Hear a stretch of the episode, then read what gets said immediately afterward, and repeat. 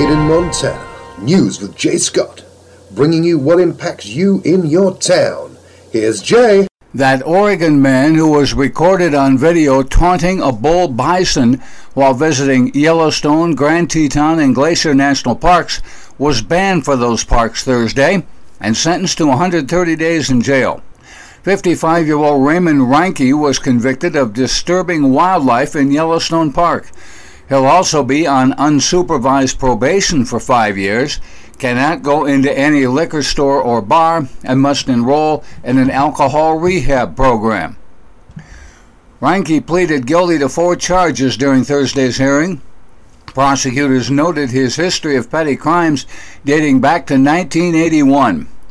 U.S. Magistrate Judge Mark Carman sentenced Reinke to 60 days in jail for the harassing wildlife charge, 60 days for interfering with law enforcement, resisting arrest, and 10 days for disorderly conduct in multiple parks.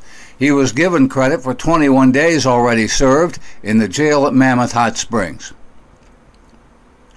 A teleworking bill introduced by Montana Representative Greg Gianforte has been signed into law by President Donald Trump. It could help workers in rural Montana, allowing them to work remotely from nearly any location. According to Gianforte, quote, this bill is designed to help federal agencies allow workers to work remotely, telecommuting. It's a way to bring some of those jobs to Montana because we all want to live in the most beautiful place. Gianforte said the bill extends a program at the U.S. Patent and Trademark Office, which has expanded its teleworking workforce that allows employees to live anywhere in the country. According to Gianforte, quote, for the longest time, ag has been our number one industry, comparable to natural resources. And we have a strong and growing tourism industry. We should be encouraging all of that, but we should be looking at additional cylinders to put on that engine. The reality is, any desk job can be done remotely if you have a good internet connection. President Donald Trump has signed U.S. Senator Jon Tester's 18th bill into law. Two, one. For the 18th time, President Donald Trump has signed a bill written by U.S. Senator Jon Tester into law. The East Rosebud Protection Act is the latest piece of bipartisan legislation that Tester has written, introduced, and spearheaded through a divided Congress and gotten to the President's desk to sign. Quote, just like every other bill that I have written and the President has signed into law, Protecting the East Rosebud started with a face to face conversation with Montanans. The East Rosebud Protection Act will preserve 20 miles of the East Rosebud Creek in south central Montana as part of the Wild and Scenic River System.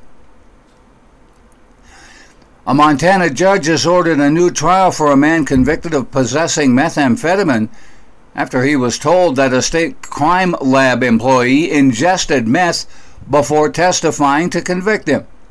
District Judge John Parker noted what he called the manifest hypocrisy of chemist Derek Thrush having meth in his system while helping convict another man in a drug case. Thrush testified in February that residue found in a glass pipe James Donald Bartel was carrying when he was arrested was meth. Court records say Thrush later confided to a coworker that he had ingested meth on his way to the trial. Parker overturned Bechtel's conviction and ordered a new trial. The Missoula County Commission has approved a fiscal 2019 budget with a property tax increase of 4.8%. Commissioners there say the time has come to explore other ways to raise revenue as a relief to property owners. The increase computes to a $28.89 increase in property taxes on a home valued at $200,000. Commissioner Jean Curtiss said, quote, We have 11 million visitors that come to Montana every year and spend $1,000 a day or more, and we're not getting any of that to provide services. Great Falls City Commissioners voted 5 to nothing to increase property taxes there. The taxes will increase $12.28 for a year on a home with a taxable value of $200,000. A state judge has ruled Montana's elder exploitation law is vague and doesn't require criminal intent to prosecute. Attorneys for 80 year old Rosemarie Bowman said the law could be used to prosecute innocent actions and asked that the charges against her be dismissed. Prosecutors say she manipulated a man into putting money into an account that she controlled. Missoula County prosecutors have until Monday to decide if they want to appeal District Judge Dusty Deschamps' ruling to the Montana Supreme Court, file charges under another law, or drop the case. That's Made in Montana News. I'm Jay Scott. This is the Treasure State Radio Network.